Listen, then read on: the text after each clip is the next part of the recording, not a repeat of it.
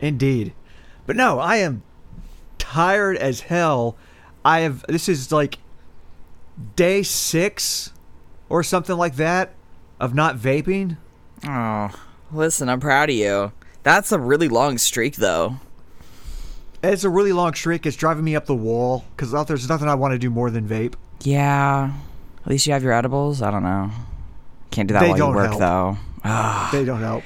Yeah. No, but what I've been doing instead of it, because I was like, oh fuck it, I'll just do this instead. This will help me quit. Is smoking hempettes. Ooh, which I stink. love those. I'm running out of them though. Oh, there's um. You said they stink. Yeah, they stink like hell. The yeah, there there were CBD cigs that I got from. I cannot remember the brand for the life of me, but they're really good. But they are they smell weird. It smells like burnt weed, and it's like you burn weed anyway. But do you know what I mean? Yeah, It just yeah, it stinks a little more.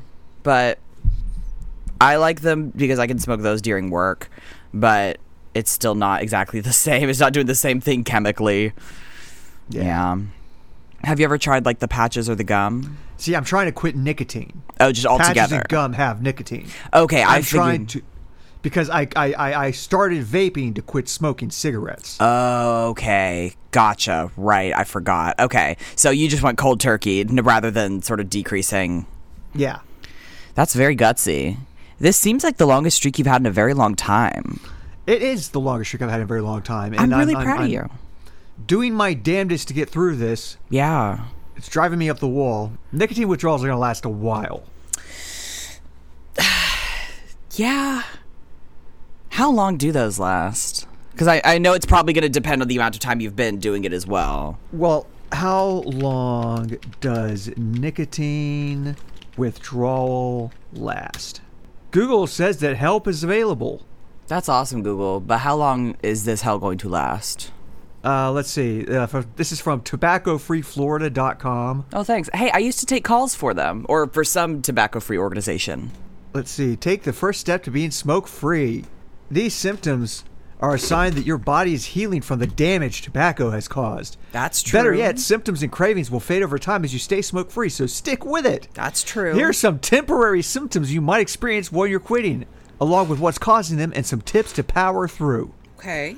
Hunger. Hunger, really? Nic- nicotine suppresses your appetite, so it's normal to feel hungrier. Oh. Uh, constipation, Really? Oh, it, it does make you shit. It makes you shit like crazy. perspiration. It's gonna make you sweat more, apparently. I already sweat like crazy on nicotine. It is not doing what it's supposed to do.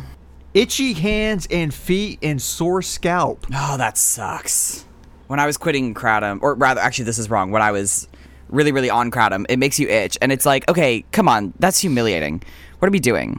It's saying that it makes h- your blood harder to circulate now that you stop smoking. Your blood is improving, circulation is improving, bringing sensation back to your legs, arms, and scalp. Bringing sensation back. Okay. Uh, have you lost sensation there? No, I haven't. Okay, well, that's good. I feel like they made that up. Insomnia. After quitting, you may be tired yet sometimes unable to fall asleep.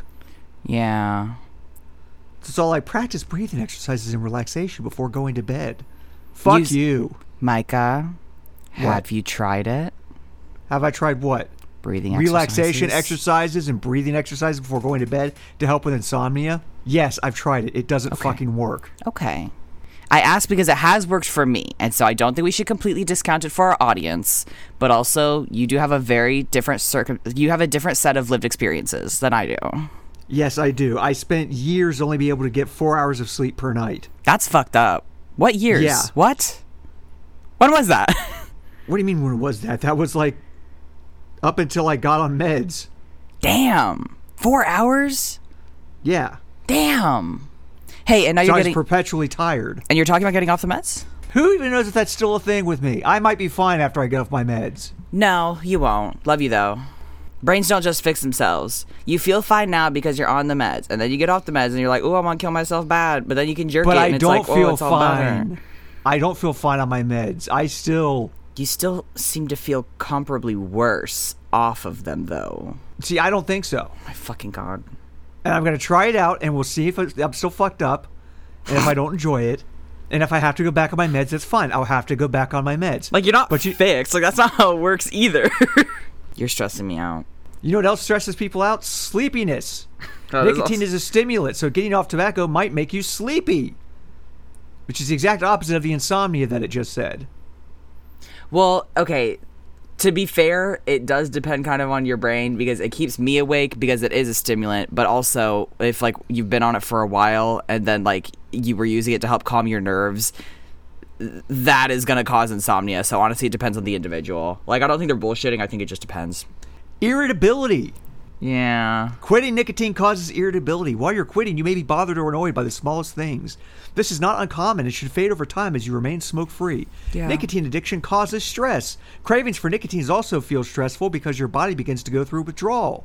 Cravings typically last 5 to 10 minutes. It might be uncomfortable, but try to wait it out. Tip Quitting is hard, but the most difficult time is the first days or weeks. Right, right, right, right. Reward yourself often in the beginning. It doesn't have to be a big or expensive reward, but maybe as simple as Mm-hmm. time spent in a favorite activity. That's a nice idea. You've been playing a lot It of will help you Hearthstone. make the whole experience more positive. Hey, do you know what my favorite activity is? Smoking weed and vaping. yeah, pretty much. Micah, not to sound not to sound rude, but you might need to get a hobby. Hobbies are good for the brain and the soul. You were playing a lot of Ah. Hearthstone last night. I was playing Baldur's Gate, so you were playing Hearthstone. Your Yeah, little but that's online not card exactly- game. That's not exactly a hobby though. That's that's just like a mindless activity to take part in to try to avoid the cravings. That's what a lot of hobbies are. A hobby is No. just something you do regularly for fun. You're thinking Who of said like I was crafting doing or Hearthstone knitting. for fun? That's a job, baby. You okay? All right. Hold on. How many years have you been smoking, or doing nicotine Uh, in general?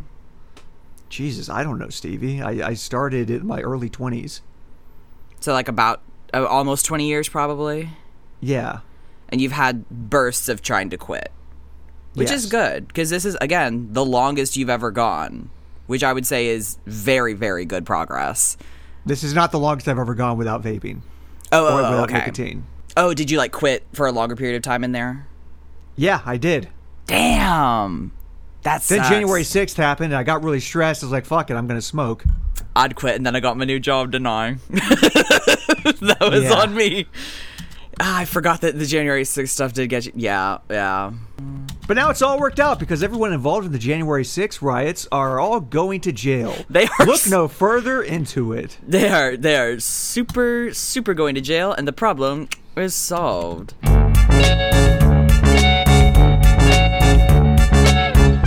It's Gender Swap. Welcome to Gender Swap, a podcast by two transgender siblings, one of whom let the intro go a little bit longer than they planned on because they were planning on keeping a nice and short, sweet, cold open, but that just didn't happen this time. And the other one is looking up information online and making faces. I am one of your hosts. My name is Micah. My pronouns are they, them. My name is Stevie. I use he they pronouns and Shiloh is making cinnamon rolls outside and I'm really excited. Yay! Also, I made vanilla is simple exciting. syrup to put in my coffee because I don't want to keep buying expensive creamer and it's Mm. delish. I'm very annoyed because my favorite brand of uh, non dairy creamer has been discontinued. Man, fuck that. Silk? Yep, Why? their their soy half and half discontinued. I thought it was popular, but maybe it's just because you liked it. It's almost always like running out whenever I go to the grocery store, so I assumed it was popular too, but That's annoying. apparently just not popular enough for them to keep making it. That's fucking annoying. I'm wondering if maybe, I don't know, maybe they, maybe it's expensive to make. Maybe they're just trying to veer people towards other products. That sucks. Hey, it, looks like because your metabolism is adjusting to lack of nicotine and your new blood sugar level, you might feel you have less energy and increased hunger, but it's for the first like one to three weeks. So you know, in oh, this one to upcoming three week, weeks. I know, but you're already at about one week. So the cravings from here are supposedly supposed to decrease, at least in comparison to this first week. Theoretically, you are over the hardest hump. So I'm very proud of you for that. The first week is supposed to be the hardest. It was for me. And according to every article I'm looking at online, the first week is supposed to be the cold com- hardest. It's cold comfort though, because it's like oh, the cravings will be relatively less. Well, the cravings were just about unbearable for the first week. So Okay. relatively less means slightly less than unbearable. Yeah. And that's better than completely unbearable. This is some bullshit. Just thought you should know. God damn, it really shows that I'm an optimist and you're a pessimist sometimes. Yeah, it does. you know what else is you know what else I'm pessimistic about? The news? Our first headline. Mm-hmm. Columbia University suspends student groups Students for Justice in Palestine and Jewish Voices for Peace for allegedly violating school policies. Yeah, that's been happening a lot. Colleges getting mad at people for being pro Palestine and being at protests. I'm sure there's nothing nefarious about that at all. The school says it's because Students for Justice in Palestine and Jewish Voice for Peace repeatedly violated school policies. Officials cited an event Thursday afternoon involving, quote, threatening rhetoric and intimidation. What were they actually saying though? You know, the article doesn't say, Oh, hmm. and they don't say either in their official uh, statement. So it was a dissenting opinion. And they decided it was threatening. Hmm. And so suspended them. I'm not gonna say something that could get me arrested, but I'm. It's funny how whenever people speak out against an oppressor, all of a sudden they're the bad guy. Yeah, yeah. A lot of a lot of groups are getting are getting clocked on that and saying that they're being hateful for not wanting uh, an entire group of people to be genocided. Yeah. It's very infuriating. and It's very frustrating because it's like, well, you didn't, y'all didn't really seem to care much about, you know, oppression before now, but now we're pretending we do. Hmm. Only when they're on the side of the oppressor. Yeah, that's very, very, very infuriating. Speaking of things that are infuriating, Florida teacher fired for using gender neutral honorific MEX. That's MX, by the way, Yeah. for those of you who. Yeah. So the teacher themselves uses it, and they got fucking fired for it, which is blatant discrimination on the basis of gender identity. Isn't that Yes. illegal? Theoretically. Yeah. Hmm. The teacher has filed a discrimination complaint alleging that their termination is a violation of federal civil rights law. Yeah, it and it is. is. A Florida teacher filed a complaint against their former employer after being fired for using the gender neutral honorific MEX Hmm. instead of Miss or Mister in emails and other school communications. Yeah. The teacher, who uses the name A.V. Very over their legal name, taught high school science at Florida Virtual School, an online public school, until October 24th. What the fuck? Very complained or filed Very filed a complaint Wednesday with the Florida Commission on Human Relations and the Federal Equal Employment Opportunity Commission, alleging the school discriminated against them based on their gender identity and violated Title VII of the Civil Rights Act of 1964. Does sound like it. Very said the pronouns they use and their birth assigned sex have nothing to do with how they teach physics. Yeah. They are so far from related, Very told NBC News on Friday. Getting fired for this, it's absolute garbage. Yeah, it is. Neither the Florida Virtual School nor the Florida Department of Education immediately returned requests for comment. The Florida Virtual School said in a statement to USA Today As a Florida public school, FLVS is obligated to follow Florida laws and regulations pertaining to public education. You are. This, inclu- this includes laws pertaining to the use of personal titles and pronouns within Florida's public school system, Which are not discriminatory, right? which, but now because of the Don't Say Gay bill, Yeah. Oh, fucking A. I mean, I really hope that they're able to take it, you know, all the way to the top for whatever the fuck that's worth, given our shit ass fucked up Supreme Court. Because, you know, we had the the predecessor of the Civil Rights Bill, uh, which theoretically is supposed to take precedence over state bills, or state laws are supposed to abide by federal laws. But somehow here we are with this shit ass stupid fucking law. Yeah. Very said they began using MEX at the start of the school year to send a welcoming message to students amid a slew of state legislation that targeted LGBTQ people and topics in, people and topics in schools. Yeah. In March 2022, Republican Florida Governor Ron DeSantis signed the controversial Parental Rights in Education Act, or what critics have dubbed the Don't Say Gay Law. Initially, the measure prohibited classroom instruction by school personnel or third parties on sexual orientation or gender identity in kindergarten through third grade, or in a manner that is not age appropriate for developmentally appropriate for students in accordance with state standards. DeSantis signed an expanded version of the law in May that prohibits such instruction from pre kindergarten through eighth grade and restricts health Christ. education in sixth through twelfth grade. I'm sure that won't cause any fucking problems. I'm sure that our abstinence only sex education was good and didn't lead to really high, awful rates of teen pregnancy in southern states. And I'm sure that there will be no negative ramifications of further limiting uh, health classes for fucking teenagers. Woo! The expanded measure also prohibits employees from sharing their pronouns or titles with students if those pronouns and titles don't align with their birth sex. Yeah, there it is. There it is. It's not that they're not allowed to use them, it's only that they're not allowed to use them if they're trans. Yeah. I can't say something that'll. I can't say something that'll get me arrested. Fuck! Fuck! I love saying things that would get me arrested. I know, and I have to edit them out. I know, I know. It's always so much more work for me to do. DeSantis defended the expanded law during a press conference in May, saying teachers and students would never be forced to declare pronouns in school or be Bullshit. forced to use pronouns not based on biological sex. Never be forced. Oh, the trans people are forcing you to use pronouns you don't want to use. What the fuck are you talking about? You sound like a fucking joke. You are embarrassing yourself. Florida's gonna fall into the sea in 10 years. Like, grow the fuck up.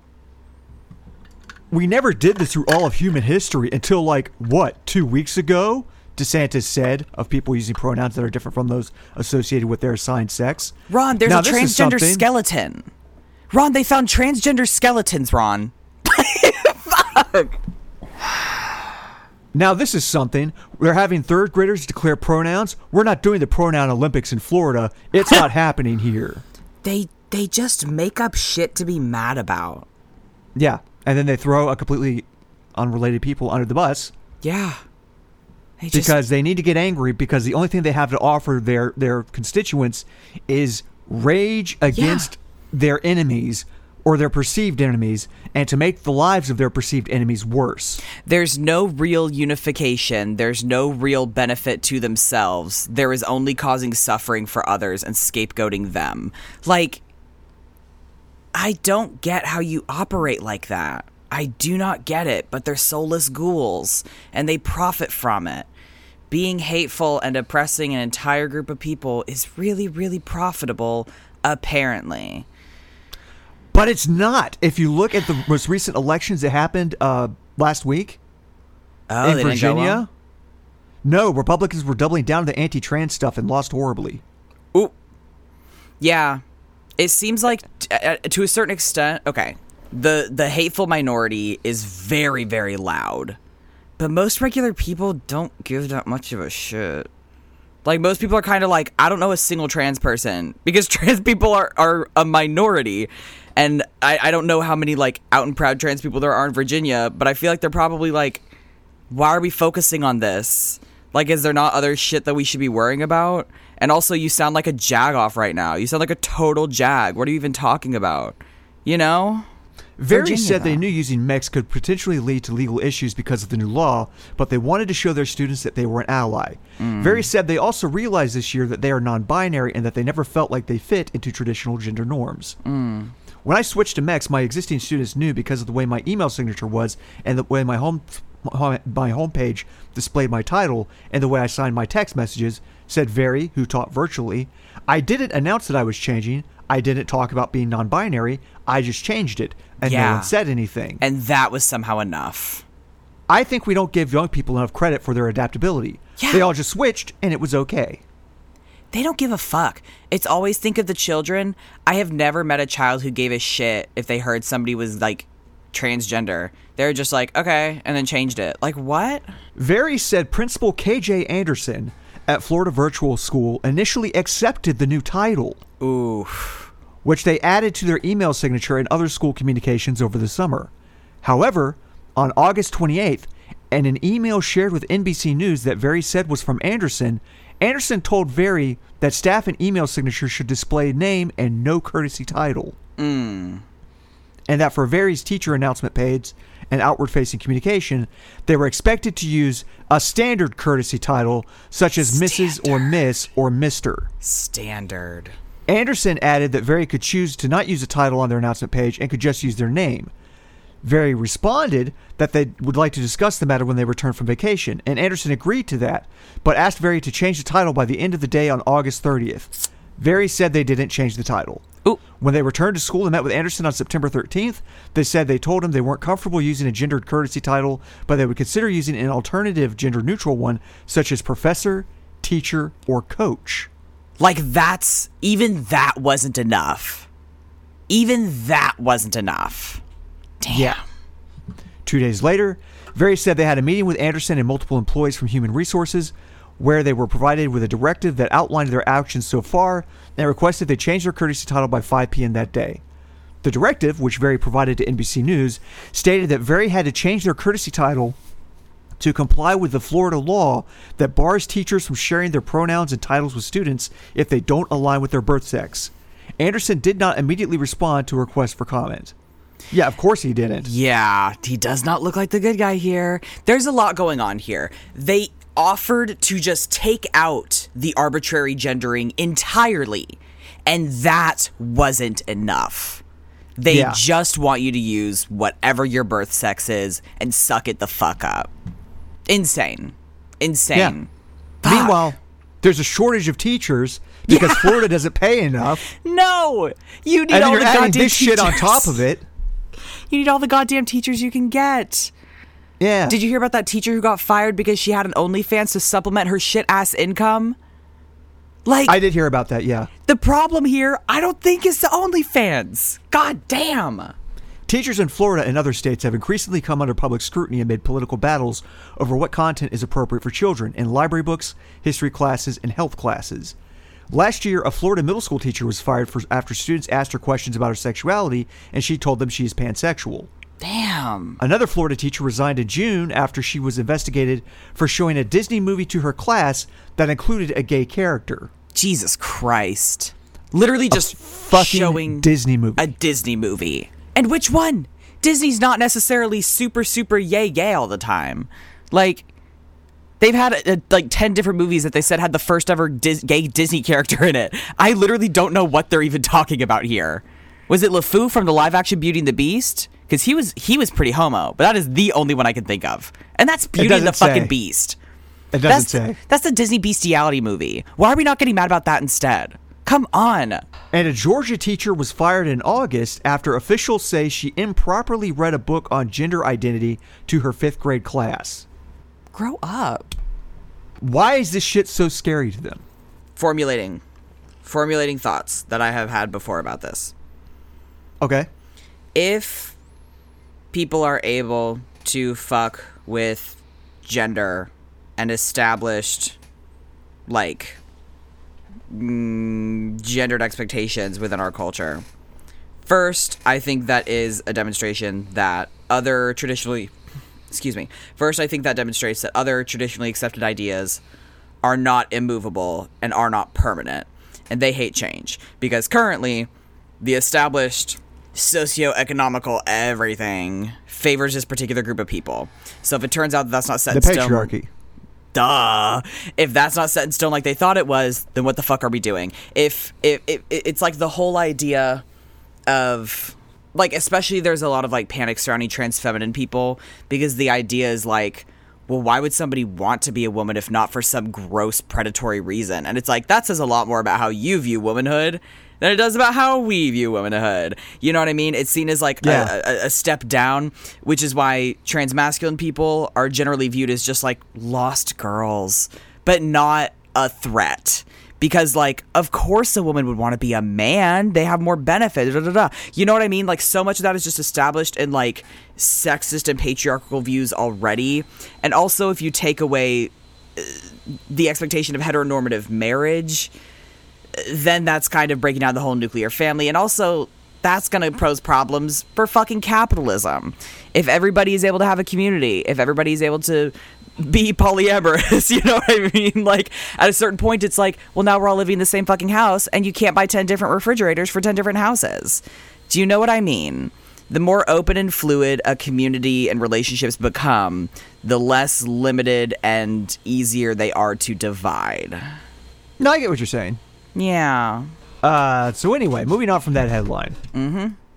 Uh, this is from theregister.com.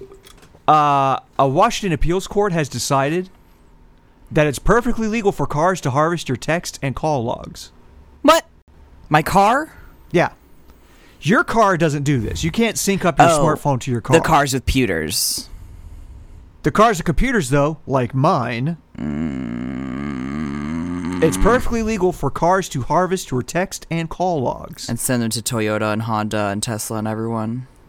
In response to five class action lawsuits, a Washington appeals court has decided that Honda and several other automakers did nothing wrong by storing text messages and call records from connected smartphones. So they can just like read all your shit basically. Honda, Toyota, Volkswagen, and General Motors are were all facing charges in separate but related class action suits that all claimed they violated Washington state privacy laws.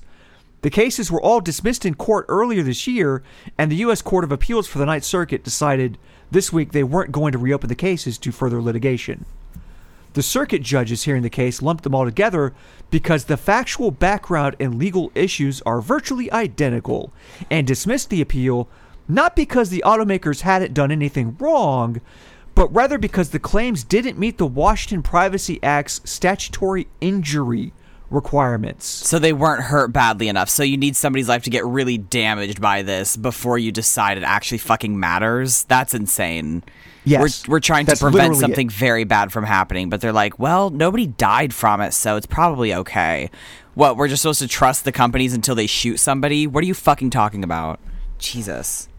To succeed at pleading st- at the pleading stage of a WPA claim, a plaintiff must allege an injury to his or her business, his or her person, or his or her res- reputation. The judges ruled. Contrary to the plaintiff's argument, a bare violation of the WPA is insufficient to satisfy the statutory injury requirement. What? So they In other don't. words, oh my god. In other words, it's a okay for your car to automatically and without authorization instantaneously intercept, record, download, store, and be capable of transmitting text messages and call logs, since the privacy violation is potential, but the injury is not necessarily actual. It's fine if somebody brandishes a knife in your face and pretends like they're gonna stab you because they didn't even stab you yet. Call the cops once you get stabbed, bitch. What? Oh my god. So you can't uphold a law on the principle of the law, on the basis of the law itself. Yeah. That's so. We can only uphold a law if the law is like. No, as I say, they're not even upholding the law if the law was broken because the law was broken. But they're like, well, it didn't even count because it like turned out fine this time. Okay, in the Honda case, uh, vehicles manufactured from 2014 onward store each intercepted, recorded, and downloaded copy of text messages in a non temporary computer memory in such a manner that the vehicle owner cannot access or delete it. And even if the text message is deleted from the smartphone, the Honda vehicle retains a copy in onboard memory even after the smartphone is disconnected. uh-uh that's gonna be used in a criminal case no fucking way no way i hate that i hate that bad Yeah. if somebody runs a red light they still get in trouble even if they didn't smash into anybody or kill anybody because they still ran the red light like what the fuck is not clicking oh my Stevie. god Stevie, let's take your run the red light uh, analogy. And let's look at it through a slightly different lens. Mm-hmm.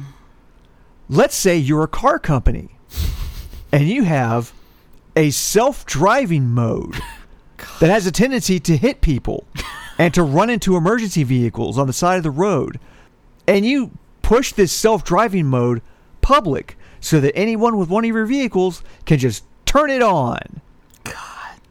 Do you think you'll be held liable for that?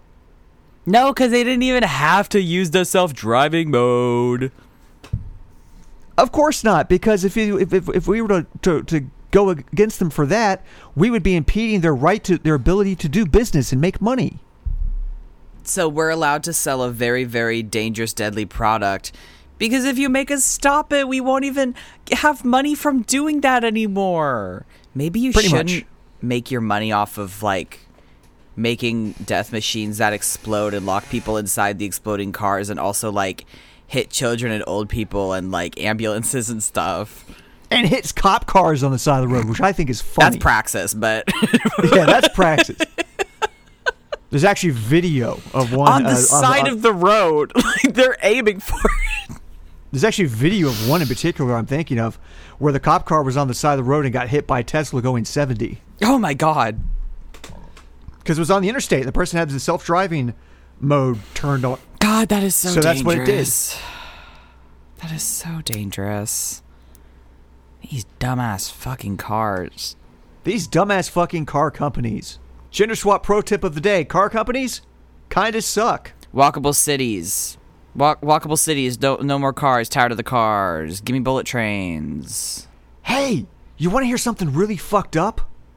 Sure, because we haven't got enough of that this episode. I saw some old pictures from the early 20th century of our hometown. Oh? Do you know what they included? What? Fucking cable cars. We had cable cars? We had cable cars. What the fuck? They took out all our cable cars. Uh huh. To make Uh-huh. What? Um, way for normal cars, Man. which cost more money and are more expensive and aren't as good as public transportation. and now we like have shit cable cars ass would be. infrastructure. But yeah, we used to have cable cars. Man. That'd be really cute. It would be, and convenient. It'd be very convenient. Man. Fuck this dumbass state. And also this country. And also the auto industry in general. And fuck also everyone who makes a car. Hey, if you've ever built a car, fuck you. No, no, no, no, no. The UAW workers are good. Okay, okay, okay. If you The if- unionized car workers. if you've ever made millions off of building a car, fuck you.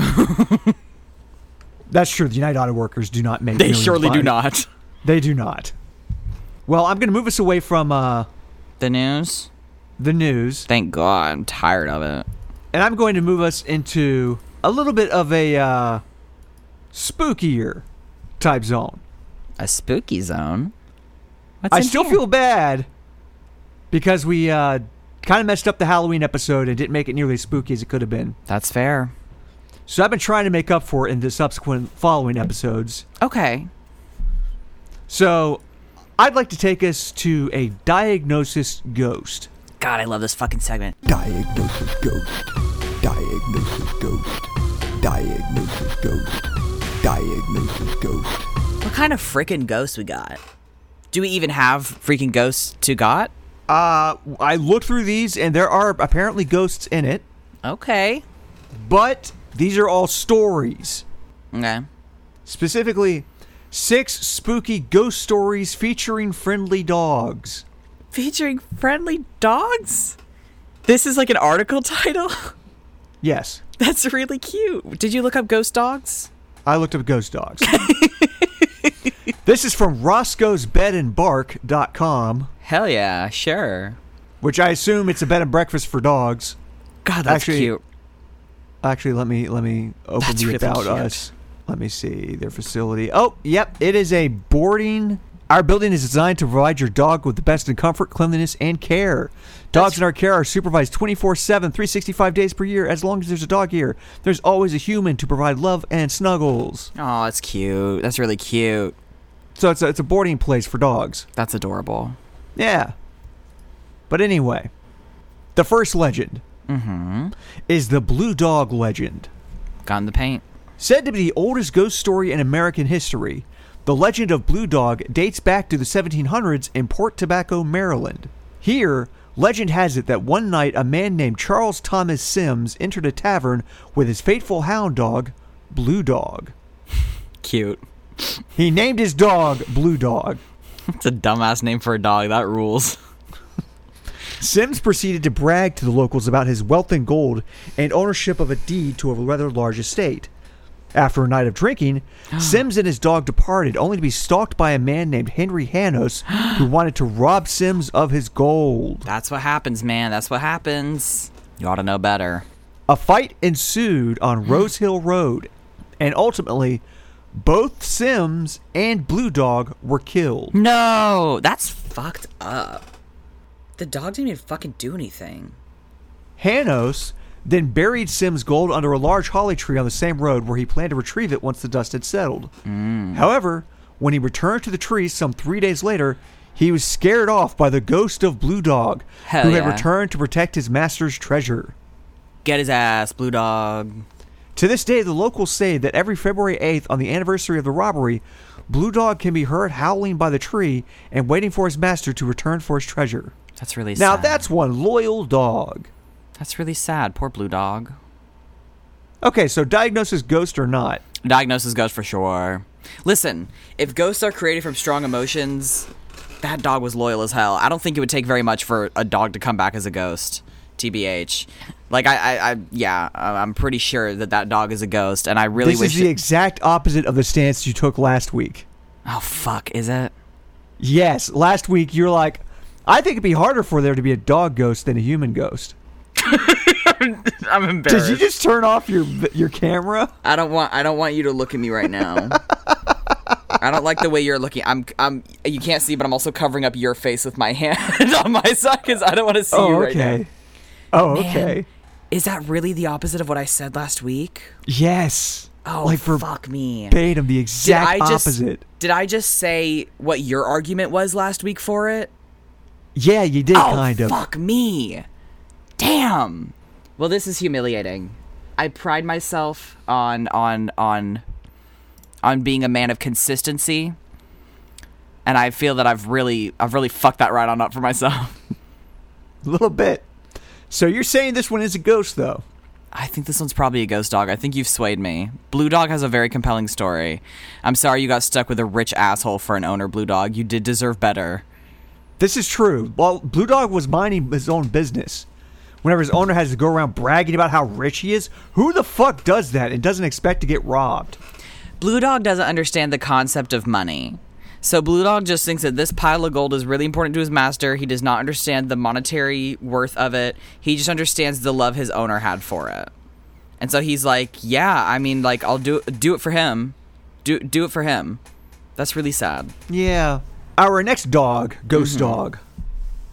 Preston the Protector. Preston. Why'd they give him a grown man's name?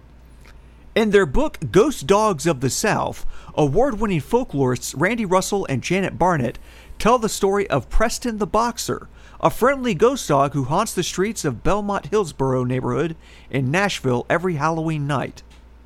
That's adorable. He's a friendly doggy. The story goes that on one Halloween almost 50 years ago, Preston was walking with a group of trick or treaters when one little boy stopped to pick up candy that he had dropped in the road. the boy's older sister went to pull him off the street as a car was fast approaching, but Preston the boxer got there first. He knocked the child out of the way of the vehicle and saved him, but unfortunately was hit himself by the car. After making sure her brother was okay, the girl went to look for Preston, but mysteriously, his body was never found. What? Now, locals say that every Halloween, trick or treaters who wander too close to the road have been reportedly bumped back onto the sidewalk by the gentle ghost of Preston, who walks diligently up and down the neighborhood until all the lights go out. What a good boy indeed. Fuck, that's really cute. God damn, that's really cute. That's so sad. I forgot that in order to have ghost dogs, it means the dog has to die. this is really sad. Six stories of gruesome dog death. I don't want that. I don't want that. I'm like so. I'm like mourning him. Um, I do. I do think that story is very precious. Fuck, because I'm thinking through my prior criteria. The problem is that if I think a story is compelling enough, I'm way more likely to think it's got a ghost in it. That did carry over from last week. There were several stories last week that I felt like were sketchy as hell, but you were like, but the story's compelling. The chef and a the good tale. sommelier exploring each other's bodies in the wine cellar. You said explored each other's bodies. To be clear, you said that they were major homos for each other. I did not propose that idea. I said that he was passionate about his wine, and I said he lived in the cellar. You said that they fucked nasty. So I feel like this story okay, they didn't even find the dog's body. I feel like that is unrealistic. I think the idea is very sweet. I think this probably has happened before. but I don't think that the I, I don't think that no kid has ever stepped off the sidewalk before since. You know what I mean? I think it's a really sweet idea. I love the idea of him patrolling the streets up and down, but it's like, is anybody even seeing the guy or are they just saying they felt a little bump? I think that Preston the Protector went to heaven. I don't think that he stayed as a ghost. Okay, so diagnosis not a ghost. Diagnosis not a ghost. I think that Doggy Jesus took him up into Doggy Heaven. that also There- implies there Doggy you go. Crucifixion and Doggy Pontius Pilate, which is pretty fascinating, actually. That also implies an entire dog god yeah, who dog- sent his only dog, pantheon. son when he was just a little puppy to for dog the Virgin express Mary. purpose for the express purpose of to sacrifice his own dog son for our doggy sins. for our doggy sins. Dog's looking his butt too much. Well, doggy Jesus took care of that sin though. Don't worry about it. So the next dog Mm-hmm. is Pugin the porch dog. How do you spell Pugin? P O O G A N. Sure. I don't know what I expected. I thought it would sound. I th- I did, really didn't think it would have like poo. I didn't think it had P O O. I was hoping it'd be better than that, but okay. Pugin. Nope, it's spelled exactly like it sounds. That rules. Locals of an affluent neighborhood in Charleston, South Carolina, will tell you that back in the 1970s, the most well loved local of all was a street dog named Pugin. Was he a street He dog would- or a porch dog? He would wander from house to house, eating whatever he could, was given and napping on any porch he could find. Aw. His favorite porch was that of the large, commodious mansion at 72 Queen Street, where the owners would always treat him well. One day, however, the couple moved and sold their mansion, leaving Pugin behind to sleep on their porch. Fuck. Eventually, their home was turned into a restaurant where Pugin the street dog was still allowed to nap and even given the job of greeting customers as they entered. Aw. Pugin eventually died of natural causes in 1979, and the restaurant still stands as a monument to him. Of course, many modern diners have reported hearing barking as they enter the restaurant and feeling a small dog brush up against their legs as they eat. Some employees have also spotted Pugin still sleeping in his spot on the porch on hot summer afternoons, as if nothing had changed since his days as a friendly street dog. If a business says it, I don't believe them. If you're ever in Charleston, South Carolina, we know what, re- what restaurant to check out. Wrong. Marketing. Wrong. Also, I think somebody should have taken in the dog for real and not just let it wander the streets. I agree with you there. Like, he was obviously very, very friendly. He never did anything wrong. Why did we not have somebody take him in? Why did we not take him to the shelter? If you got, if you liked him so much, why didn't you fucking keep him? They did Pugin dirty, and he also went to doggy heaven. to hang out with Doggy Jesus. I think I I, I I wish that Blue Dog went to doggy heaven, but he was murdered, and I think that if there's tragedy behind it, it is more likely that there's going to be a ghost. Well, Pugin sounds like Pugin was social murdered. People unwilling to change the system to make it better for Pugin, leaving Pugin out to, to to to deal with the elements. feed him feed him fucking scraps and be like, "Oh, we love him so much." Go fuck yourself. Pugin deserved better. Pugin was so happy to take whatever scraps we gave him. Yeah. That's just wrong, Y'all are going to human hell, but he's in doggy heaven. indeed. So, uh, what do you think? Diagnosis ghost or not ghost? Diagnosis not ghost. Not ghost, indeed. It's marketing. Uh, for the record, we talked about Pugin last week too. Did we? Yeah, except the the, the article we le- read last week only mentioned that Pugin brushing by people's legs as they dine. That's the only part of the Pugin legend it mentioned. Did they say his name last time? They briefly mentioned Pugin, but they I- also mentioned the lady that haunts the front hall, the front room of that restaurant, Uh, I And- think I got distracted by that. and the pol- and the police have stopped taking phone calls from people being like, "There's a lady trapped in the restaurant." oh, it was that same restaurant? This restaurant's just making a lot of shit up. Yeah, it's the same restaurant. You can't have that many fucking ghosts. Also, it's in a rich neighborhood. It's in a rich fucking neighborhood. Go fuck I'm not going to yourself. trust rich people whenever they say we've got ghosts. You're just Yeah, trying to make right. your shit ass neighborhood more interesting to everyone else. It's like you do have ghosts, but it's more like the ghosts of all the workers that were exploited to gift you wealth. I was about to say this in fucking Charleston, South Carolina. It was a mansion, bitch. That's blood money. Mm-mm. So, the next dogs. Mm-hmm. Two ghostly hounds. That's a good title for a book. This story comes from the mouth of actor Christopher Knight himself, who played Peter Brady on the hit TV show The Brady Bunch. Okay. Knight tells a tale of how one night in between filming for the show, He was staying at the house of his friend Mike Lookinland's grandparents when he was visited by the, the ghosts of two hound dogs. What the hell? They appeared at the foot of his bed while he was sleeping, and he awoke to feel their breath on his face. They were not menacing or scary, but rather regal and calm. Knight says they were also accompanied by a little girl, who called to them from the doorway until they eventually turned and left. The next morning, Knight mentioned the dogs to his friend's grandparents, who took him to the study and showed him a portrait of two hound dogs who used to live on the property. What? He looked I- they looked identical to the dogs he saw in his bedroom, and Knight remains convinced to this day that they were checking in on him while he slept. okay, at first I was gonna be like, "You're so full of shit." That was a sleep paralysis experience. That was a dream. But bitch, I love that trope of like, "Oh, I saw this thing," and then they're like, and they point to the photo, and there's the fucking ghost in the photo. Man, I love that. God damn, I love that. Oddly enough, no conclusion about the little girl has ever been made. Oh, yeah, But we who was suppose that? that's a tale for a different day. Sure. Sure, yeah, just way to cop out on that part of the article. Yeah. So the two dogs lived on the property, but there was no girl. Hmm. Hmm. See, it's hard because I have no way of knowing whether or not he had seen and not noticed the photo before, and if this is what his subconscious was kind of drumming up. Hmm. Diagnosis maybe ghost. Did anybody else on the property ever see the ghost dogs? No, it sounds like he was the only one. Mm, No.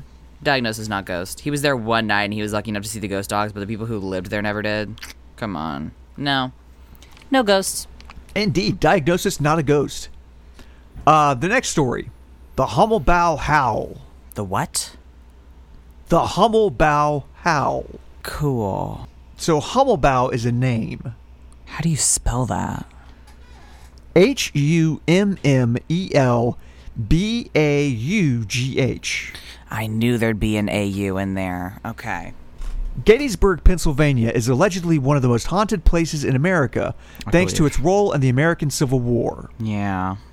During that time, the Hommelbau House stood as a Union field hospital and is known for being the place where Confederate Brigadier General William Barksdale died after becoming wounded in battle. Legend has it that after his burial in Gettysburg, his wife traveled to the town with his most loyal hunting hound to exhume his remains and have them brought back to their home in Mississippi. Upon arriving at his burial site, however, Barksdale's hound flopped down beside his grave and began to howl. Oh, that's sad. Barksdale's wife attempted to move the dog, but no matter what she did or said, the dog would not budge. All through the night, the dog sat at the grave and howled. Even after the remains were eventually exhumed, the dog still stayed and howled. Barksdale's wife chose to leave without her husband's loyal companion, and in the days following, locals say no one could get the dog to move, eat, or even drink. Dog, the guy's not fucking there anymore. Now the dog's just dumb as hell. Eventually, the hound dog passed away next to his master's grave, and to this day, it was an empty visitors- plot. The guy was not there. Visitors of the Hummelball House say they can still hear howling coming from the cemetery late at night, especially on the anniversary of Barksdale's death. If you're ever in Gettysburg, don't miss the opportunity to hear the howl of the Hummelbow Hound. Point A, your dog is dumb. Point two, dog, your dad was a Confederate. Grow the fuck up. Like I'm, I'm, I, I don't give a shit about that dog. Sorry, the guy's not there anymore, and also he was a Confederate. Whatever. Gentle Dogs listener, are loyal to a fault. fault indeed, and also dumb. The guy's not there. You are sad about dirt now. You are sad about dirt now. He is, he is not there. I like at first I was like, "Aw," but then even once they exhumed him, the dog kept howling. Okay, well, sorry. What if the guy's ghost was there and the dog could see the ghost but no one else could? Mm, why, why would his ghost appear to the dog and not his fucking wife? He might not have had the best relationship with his wife. He might have been closer to the dog. Okay, wait, wait, wait, wait, wait, wait. Okay, so we know that the dog did did for real do that. What was the proof for the ghost dog again? That people sometimes heard the howling after it died. Yeah. Things howl all the time. There's other animals that howl. Yeah, tons of them. There's a lot of dogs that howl. Everybody Also had true. hounds back in the day. Yeah. Diagnosis: not ghost. Fuck that dog and fuck the guy who died.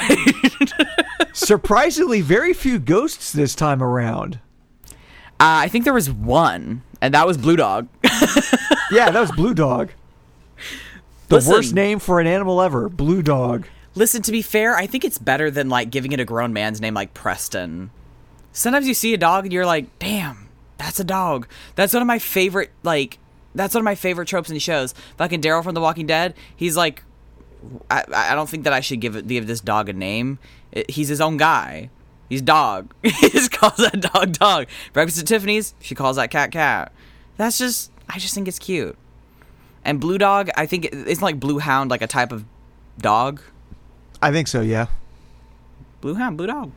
It's also fun to say. So, uh, the last story. Mm-hmm. The return of Spot. Oh, classic dog name. In an interview done for the media brand animal activist group The Dodo, one woman named Ellie Thomas tells the heartwarming tale of her family's loyal dog, Spot. Okay. So, this is in an interview. This is from an interview for an animal activist group and media brand Yeah, I'm called waiting The to- Dodo. Yeah, I, I was waiting to hear what they said, but I, I feel there is a a noted motivation in telling an interesting story about your family dog here. Spot was a small black and white terrier mix who was rescued by Thomas and her husband after they attended a street fair. Spot was brought back to their new ho- home, raised alongside their children, captured in many home videos, and was described as the perfect family pet. Cute. After many years with the Thomases, Spot passed away and was buried on the hill behind their home. Okay. Some years later, after the Thomas family had moved to a different house not too far from their original, they ran into the new owners of their old house, and what a tale they had to tell. Bullshit. The new couple asked the Thomases if they had ever owned a small black and white dog, for it was often seen standing at the end of the hallway by the bedrooms. The dog is just like the standing emoji at the end of the hallway. Yes. Amazed, the Thomas family was convinced that this was the spirit of their beloved dog, Spot, who was such a part of their lives that it seemed like he just couldn't let them go.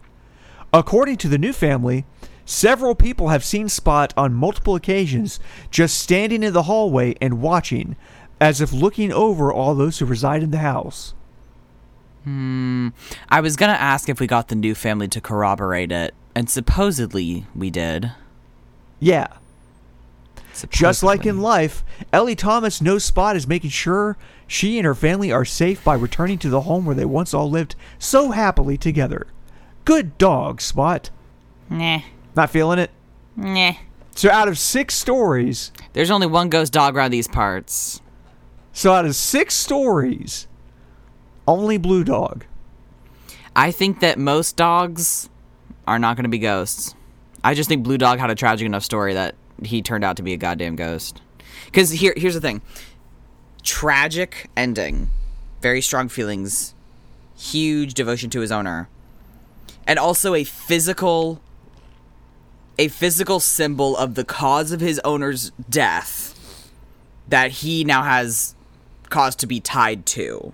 Do you know what I'm saying? Like there is a No, I get what you're grounding saying. thing there. I, I I I feel like that one makes the most sense. I'm suspicious of all the others though. Indeed. Although I'm guessing they never dug up the treasure. it says that it doesn't mention if anybody dug up the treasure, no. Has anybody tried to dig up the treasure? Have we ever thought about that? Turns out he just had like twenty dollars or something, but that was pretty, you know, comparatively rich back in the day. Yeah, I don't even know what the conversion rate would- for that would be. Like, what is.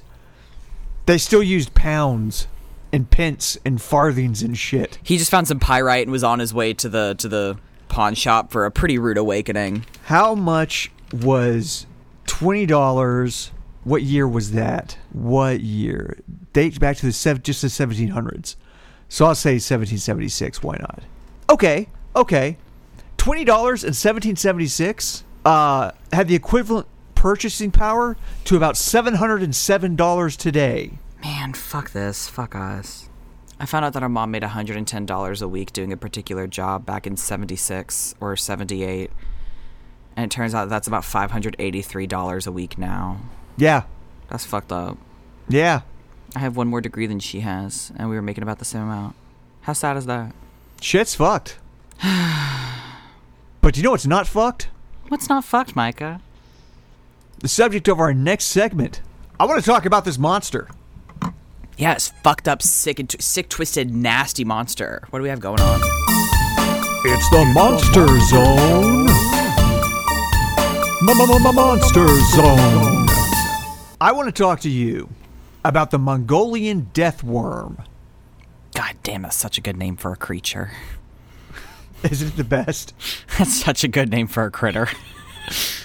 This is from howstuffworks.com, by the way. Huge fan. Friend of the podcast.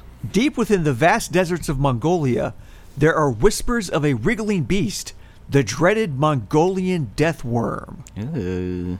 The cryptid's fearsome reputation has captured the imagination of adventurers, cryptozoologists, and folklore enthusiasts alike. Yeah. The mythical sand snake adds to the allure of the vast and mysterious desert landscape, with local tales recounting its ability to kill victims with electric shocks or What? corrosive venom. What? So, not the typical ways you'd expect someone to die in a desert. Yeah, electric shocks or corrosive venom. How'd they get this worm electricity in it? Even if the Mongolian death worm exists only in our imaginations, the tales are no less intimidating. Locally known as Olgoi Korkoi, which translates to large intestine worm, Ew, that's such a good name for a creature. The Mongolian death worm has been an integral part of Mongolian folklore for centuries. According to the tales passed down through the generations, the mythical creature is said to resemble a large, thick bodied worm measuring anywhere between 2 to 5 feet long. Ew. It possesses bright red or yellowish skin and corrosive yellow saliva, a lethal poison known for its ability to instantly kill anyone who touches it. Damn. While skeptics dismiss the creature's existence as pure myth, there have been numerous reported sightings and encounters over the years.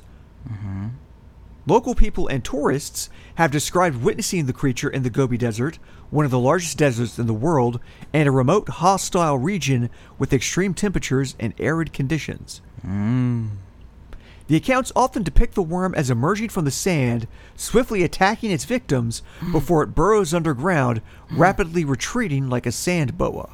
Well, it's really good at getting underground. That's why they haven't seen it. Worm's really good at hiding. That's why humans can't find it. Haters will Paleonto- say it's fake, but he's got that nasty yellow spit that'll kill you on sight. So, of course, there's never been any sightings because he's so good at killing and he's so good at hiding. all he needs is one victim to survive, like somebody who like sees their buddy get spit on, but they themselves are not a victim of the spit. Well, it's got two fangs. And you go like, different directions. Snake eyes. That snake's an efficient killer. Snake's too good at murder. Paleontologist. Paleontologist Roy Chapman Andrews received a unique request from Mongolian officials ahead of his 1920s expeditions to the Gobi Desert. He recounts the meeting in his book On the Trail of Ancient Man. Hmm.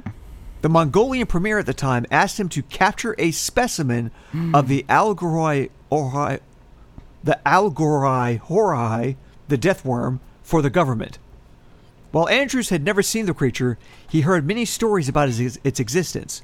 The creature was described as headless, legless, sausage shaped animal, believed to be about two feet long, extremely poisonous, and capable of causing instant death upon touch. Where's the poison come out if not the mouth and the head?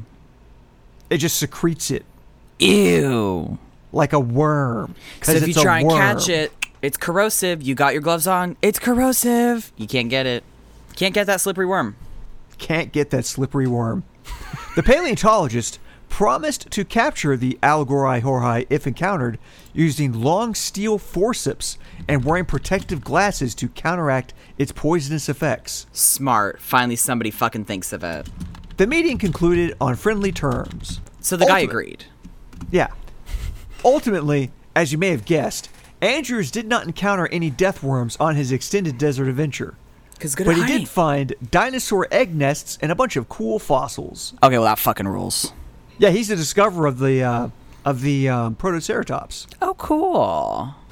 Also, that is a really good title. Can't get that slippery worm. Can't get that slippery worm. That's a real headliner. That's a real attention grabber. I thought I should write it down.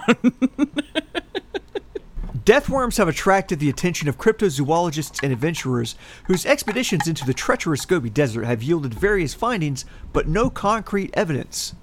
Some researchers suggest that the worm's venom may possess unique properties that rapidly dissolve organic matter, leaving behind no trace of its victims. it dissolves that thing whole. Bones gone, skin gone, teeth gone, all of it's gone. The worm has dissolved you into goop. Nothing left. Starts starts at the head, just starts rolling down you, and you just disappear as it rolls.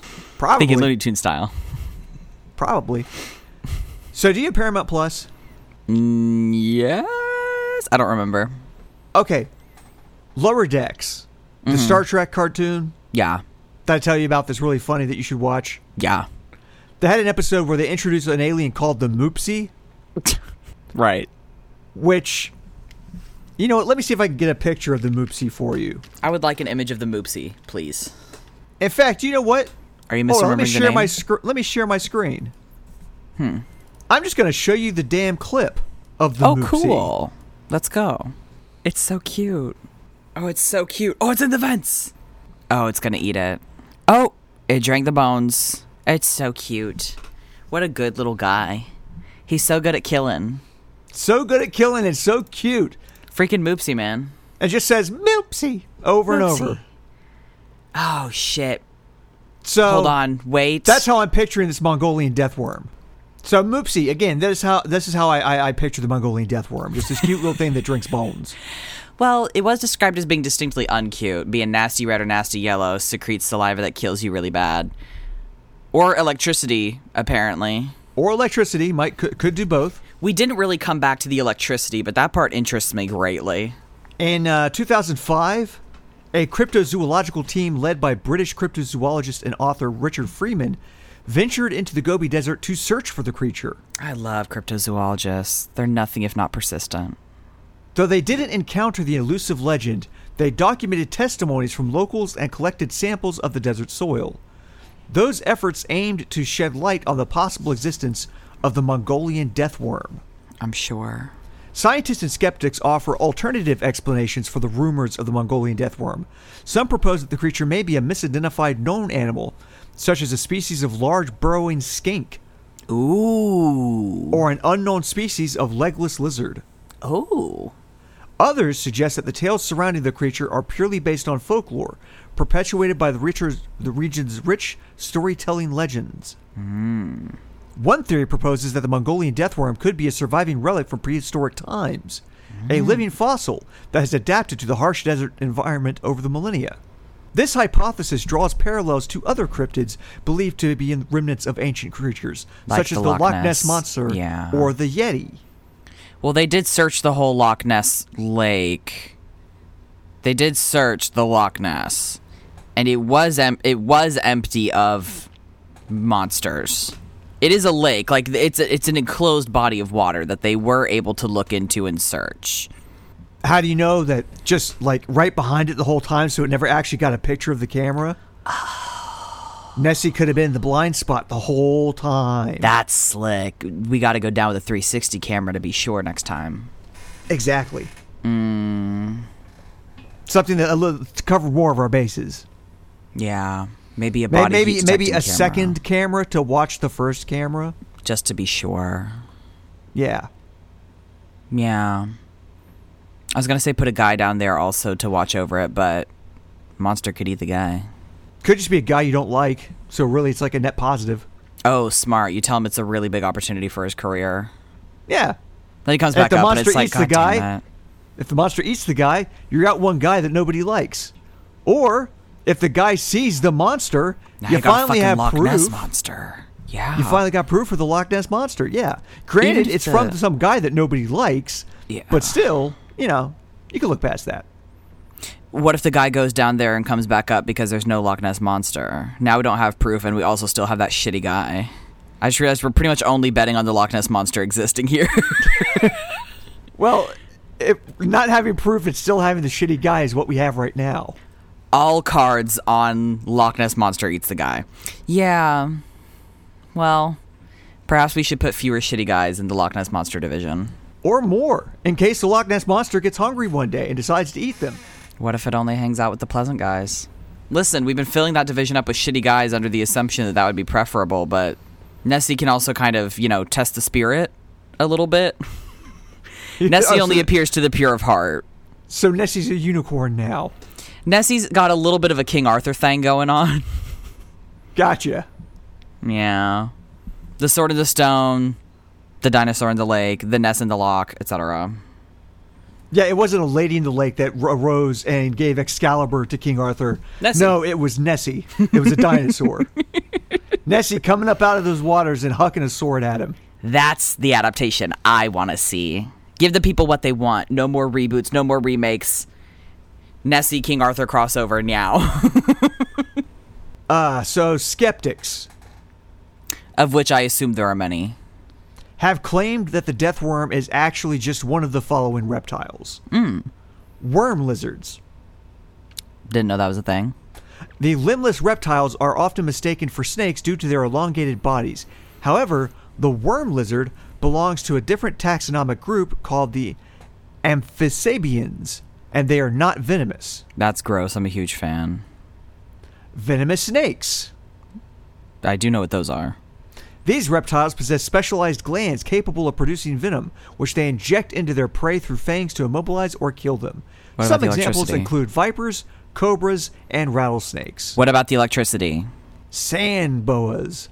Are those not snakes? These non venomous snakes belong to the family Boidae. The sand boa is named for its adaptation to sandy environments and is known for its burrowing behavior, Okay, it has the burrowing but it's not venomous. or electrical. You know what?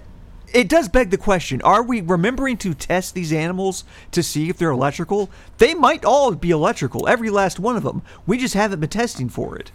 Well, hmm, I don't know because the the the death worm apparently does that to kill people, but maybe it's not always reliable. So maybe they maybe they don't always do it. So we've just been going off of whatever the you know the critters we're testing regularly do, which is venom. But like, under what circumstances could we make the snake produce electricity?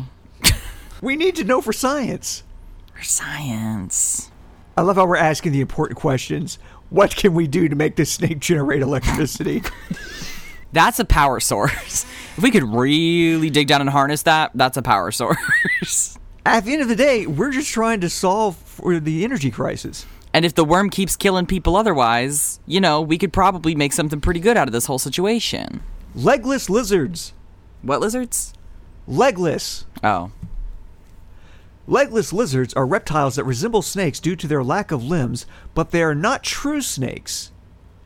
They are distinct from both snakes and worm lizards due to their movable eyelids, cylindrical body shape, and giving birth to live young. That sucks. I hate that. Unlike snakes, the legless lizard has external ear openings, and unlike worm lizards, it possesses a forked tongue and belly scales. I don't like learning about these critters. They're creeping me out a little bit. Those are things that people are like, Mongolian death snake could be that. I'm happy I don't live in the Mongolian desert. Yeah, it sounds terrifying with their death worms. Like, that's great biodiversity, but I don't think I could really deal with that too much. Yeah, so that anyway, that's been uh that's been our monster for the monster zone. That's what do you awesome. Think of it? I'm a huge Yeah. fan. What a weird little critter. Yeah, I I still have one more segment, but I'm gonna pass on it for right now Okay. because the edibles kicked in, and now reading has become a lot of heavy lifting. Okay. That's okay. So Stevie, I hear tell you have a segment for me. I got a little thing. I got a little thing for you. I got a little thing for you. And you know what? I think that it's good that the edibles kicked in because I think this is going to get you in a really good headspace to deal with this. Because we're to going deal to head with- on to over. deal with this. yeah, to really confront it head on. We're going to open the gate into Stevie's playground. Stevie's playground. So, Micah, we're going to do a little bit of crime, Mary kill. It's like fuck, Mary kill. We're not going to fuck them. We're just going to. Who are you going to do a crime with? Who are you going to marry? And who are you going to just murder outright? Fucking's a little too much, but you can kill them if you want. And today we're going to be doing that with the Muppets. Okay. All right. so, I have here a list of around around 20 different Muppets, and I'm going to give them to you in groups of threes. I have a random number generator because I don't want to accidentally go in order of popularity because I did just take these straight off Wikipedia. If you need a refresher on any of these, let me know. I think most of them are pretty well known. Okay, let me be writing what your options are. Sam Eagle, Camilla the Chicken, and Beaker. That one. Criming, kissing, killing. I think Sam Eagle's a narc. Let me just kind of taint the pool a little bit there. I think Sam Eagle's a fucking narc. So obviously, right out the bat, I'm going to be kissing Camilla the chicken, She's a baddie. but I'm torn. Mm-hmm. Sam Eagle's a narc, so should probably kill him to be on the safe side. Yeah, absolutely. But Just, Beaker's just in case. annoying as shit. So why don't you just kiss Beaker to get it over with and marry Camilla the chicken? Although to be no, fair, you if you said married do Camilla a the crime chicken, with. oh shit, you're right. Fuck, I got 'em mixed up. Okay, wait, hold on. Crime, crime, marry, kill. Oh man. Do you think Beaker? Okay, he is smart. He's a scientific assistant. Don't get him wrong. but he's clumsy. He inevitably runs into the background and runs into things that uh, that have been set up by uh, Bunsen. But also, if he gets caught, they're not going to be able to understand him to narc. Like they're like he's not going to be able to snitch, which kind of makes him a pretty good accomplice when you think about it. But everybody understands what his meeps mean through context. That's true. What kind of crime do you think Sam Eagle would commit? Honestly, probably some financial crimes. Do you think? Sam Eagle dodges taxes. Do you think? Oh, definitely. Sam Eagle's got several accounts in the Caymans. I think Sam Eagle might be a libertarian who doesn't think the government should get their hands on his money. I think you're probably right on that. That yeah, that tracks. So you're crime, marry, kill. So you're marrying Camilla the chicken. You're killing Beaker, and you're gonna do a little bit of tax fraud with Sam Eagle. You know what? No, I'm gonna kill Sam Eagle. Really?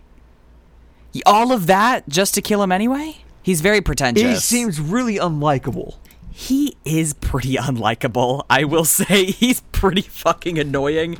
Um, And he's- Beaker is annoying, but Beaker, I feel like if I can just do the crime and leave Beaker as the patsy, what's that? Like frame him? yeah, Beaker would be the fall guy. That's so mean. That's really fucking funny, though. You're fucked up for that. That's really funny. I guess that tracks. All because you can't stand Sam Eagle. I mean, who wants to who wants to hang out with a with a libertarian?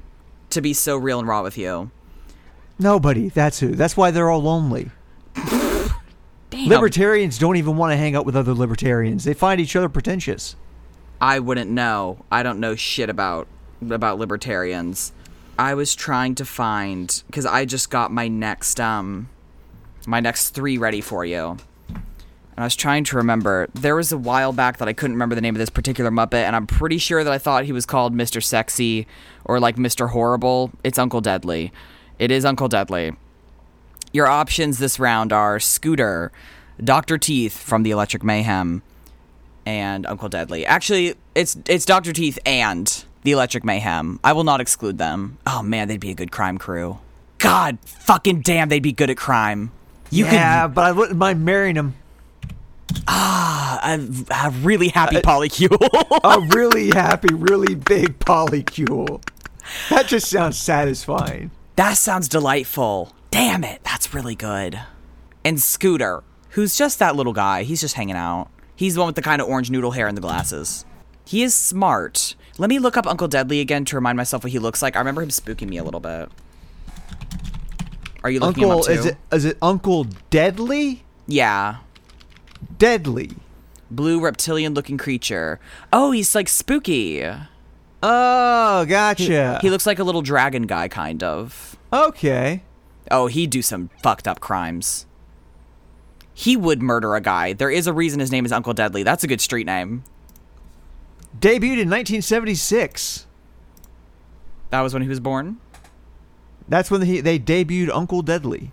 That's epic. That's really cool. So, So uh, here's the thing I'm gonna marry Dr. Teeth and the Electric Mayhem. All eight of them, or however fucking many there are. Exactly. That would be wonderful. That really would be wonderful. on the understanding that if I do any crimes, they'll probably want in on the crimes too, so you have an automatic crew. Built in heist crew. Built in heist crew, which means I'm doing the heists with Uncle Deadly. Man, he'd be good at it. He'll do things to a security guard that are probably overkill, but you, won't You- have to worry about the security guard anymore. You will not find the fucking body. He's gonna eat that thing whole. He's gonna put that shit in his freezer and make a fucking pot roast out of it. He is. Goddamn. But you know what this means? What? Scooter's gotta die by default. He's just some guy. He should have been more interesting. Scooter gets through life by being as mediocre as possible, and now it's come back to bite him in the ass. He is an NPC at best. I don't know if he's ever been the leading the leading man.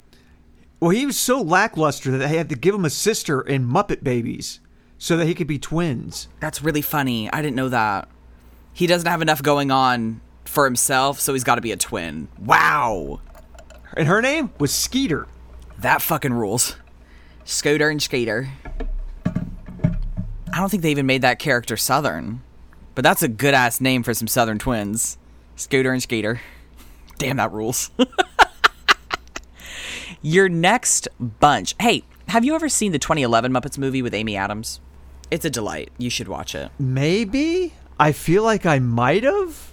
Look it up real quick, just so I want you to be able to see the cover. 2011 Muppets film. I should have realized you'd want to marry Dr. Teeth and the Electric Mayhem. It's the obvious answer. You know, it wasn't to me at first, but you're so right. No, I don't think I've seen it. Well, you see the little yellow guy, the little Muppet. His name is Walter. What little yellow guy? The hold on, he's one of the main characters. They had to put him on the cover, right? Hold on. They've got a lot of different Muppets on these covers that I'm not.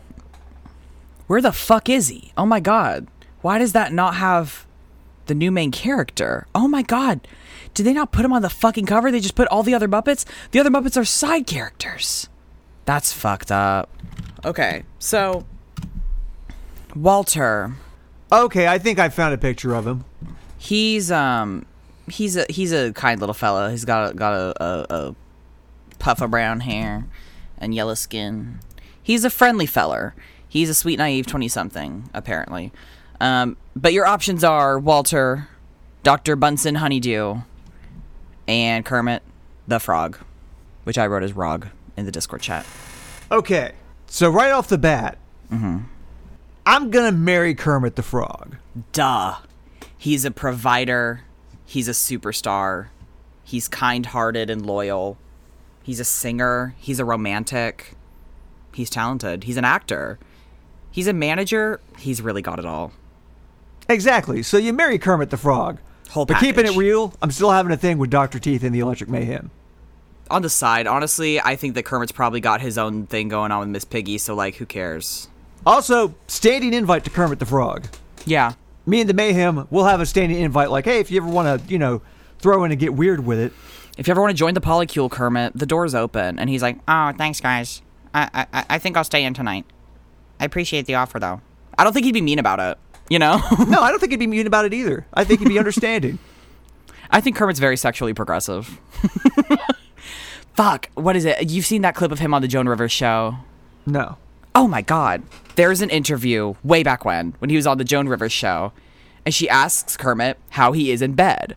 And he says, like, as in sleeping, or, and she was like, now come on. Like, basically, like, you know, like, how are you in bed? And he was like, e- eventually, after a little bit of waffling, he basically said, Joan, what you see right now is the whole Kermit. So, and everybody just busts the fuck up. Kermit admits to not have a weeby. He's like, I'm, uh, they're, they're, well, you know, I'm great at um, sleeping, though. It was very scandalous. It was great. Indeed. So you're marrying Kermit, but between Dr. Bunsen Honeydew and Walter, who's doing the crimes and who's doing the time in the grave? I don't Walter know would be so Walter. bad at crime. I don't know Walter. I'm sorry, I don't know this new Muppet. I don't know their background. I don't know if I should trust them. He's. I feel like I shouldn't trust him. He doesn't seem trustworthy to me. I think that he would squeal to the cops really easily because he thinks cops are good guys. Yeah, sorry, Walter's got to go. Sorry, Walter. Off to the Which means I'm gulag. doing crimes with Dr. Bunsen Honeydew. He'll make a cool laser gun for you or something. Yeah. I think that that i- if he viewed it as a justified scientific endeavor, if you could frame your crimes as a justified scientific endeavor, he would totally go along with it. Easy. But I think you'd have to manipulate Easy. him a little bit into it, like a- act like you're not going to do crime. I don't know. Easiest thing in the world. Do you think? It's simple. You simply ask Dr. Bunsen Honeydew the question Hey, how would you like money to continue doing research? oh, like I will fund your research if you fund my endeavors. Like, yeah, I'll help fund your research if you help me do Mm. crimes. It's pretty good. I think this might tempt him. Oh, I, I- know I- it would. I want to think he Academia has is rough. You, it's hard to get money in academia. That it is. That it is. I want to think he would be a man of more principle, but honestly, I don't know. I don't know. I'm putting together our next selection. Statler and Waldorf, Swedish Chef, or Miss Goddamn Piggy. Miss Piggy could do some crazy fucking crime. Let's get that out of the way. Marrying her is the obvious choice, but she would be so fucking good at crimes. I am going to go controversial on you here. Don't kill Miss Piggy. I'm gonna beat your ass if you kill Miss Piggy. I'm killing Miss Piggy What the fuck is wrong with you? because that gives me the option of marrying Swedish chef who can cook. That's true. And you're gonna do crimes with Statler. And hell yes, I'm going to do crimes with Statler and Waldorf. they have mob ties. You know For they'd be sure. good at it. God, they'd be so good at it. So Oh, with no. those choices, its only option is to kill Miss Piggy. That's really sad, and I'm pretty upset with you for that. I'm, I'm a little upset with you for that. I'm not even gonna lie to you.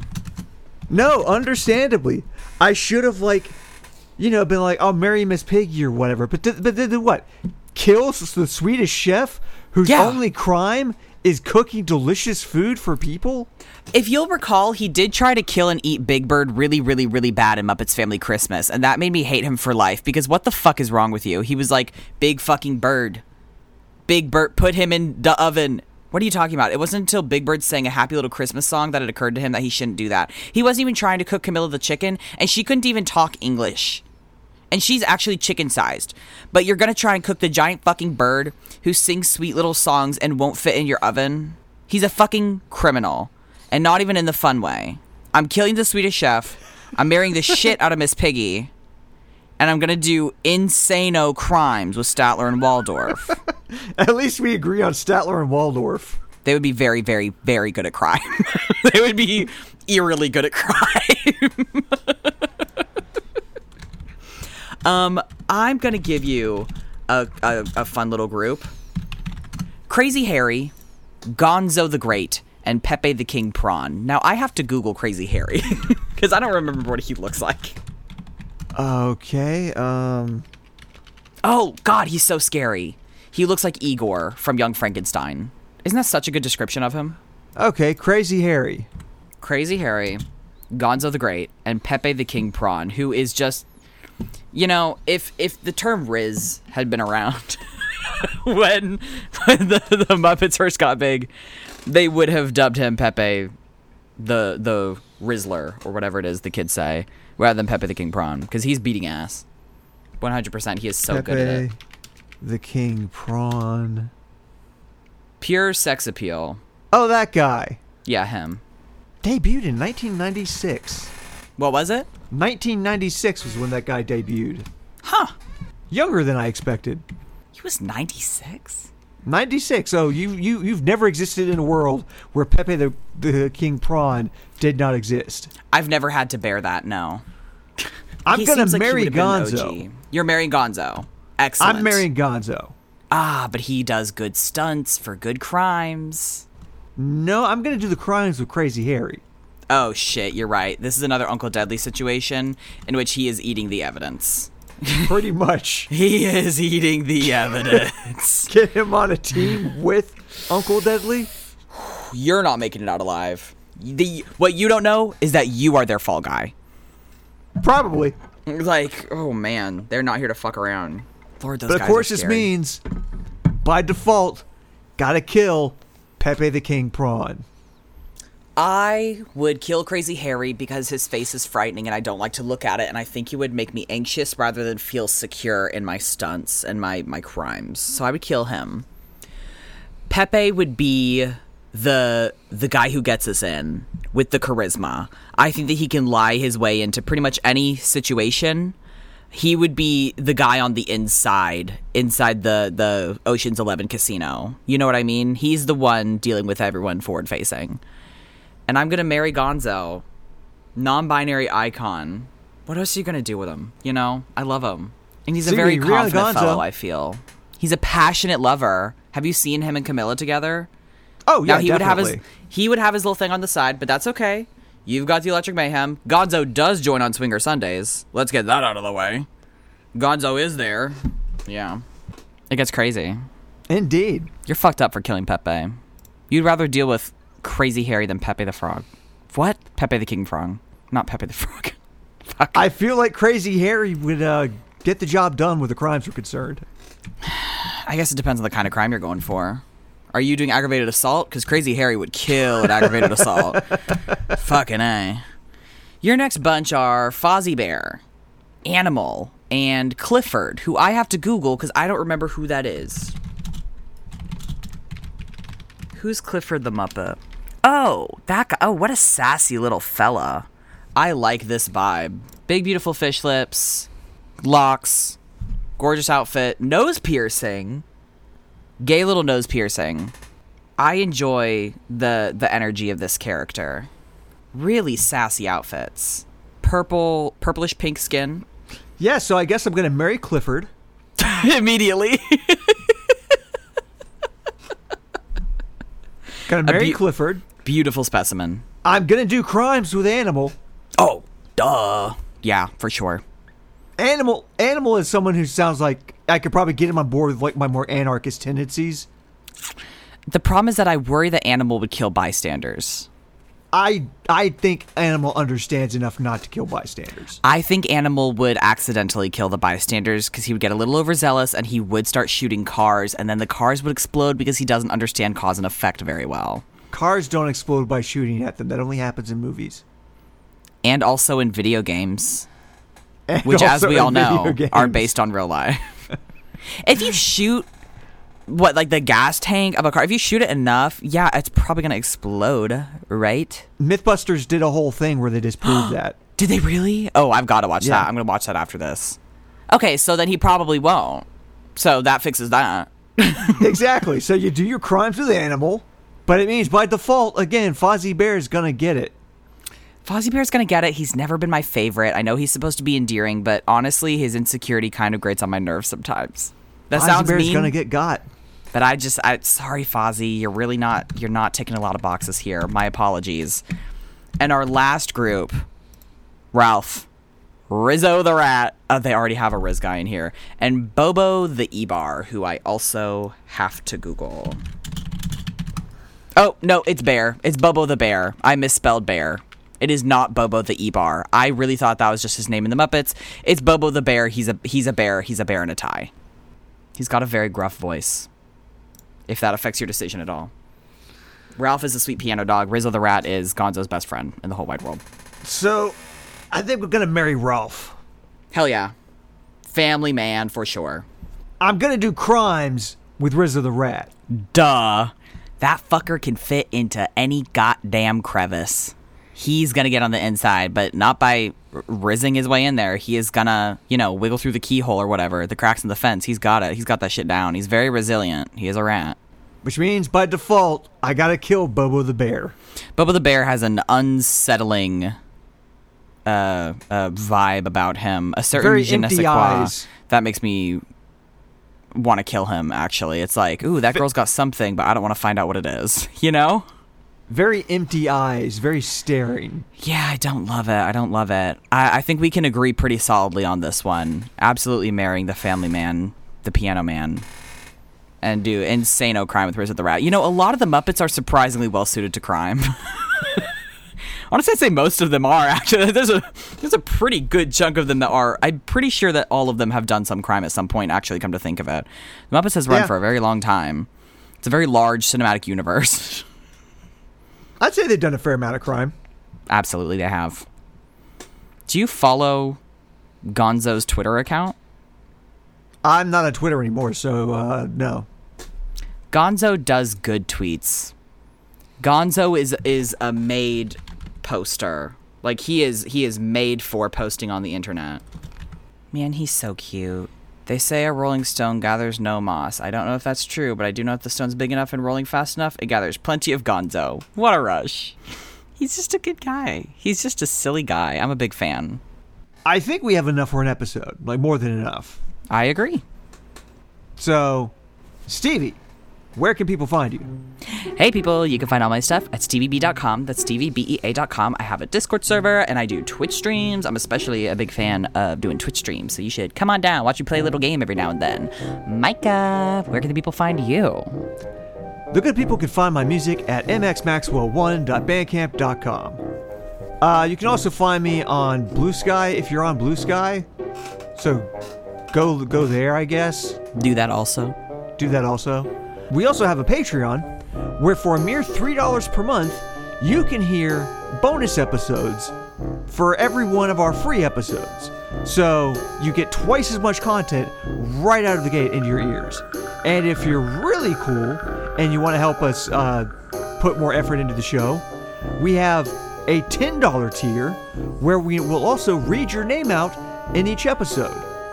Our $10 patrons are Maury Crimson, Louis Meikle, P. Wilbo, and Cassidy Johnson.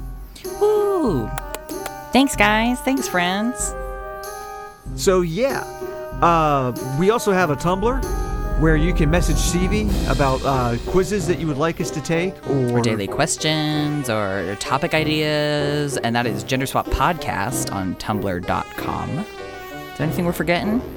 If you message on, on the Patreon, you'll be talking directly to me, I guess. Yeah. I'll, I'll mention that. If you message the Tumblr, you're talking to Stevie.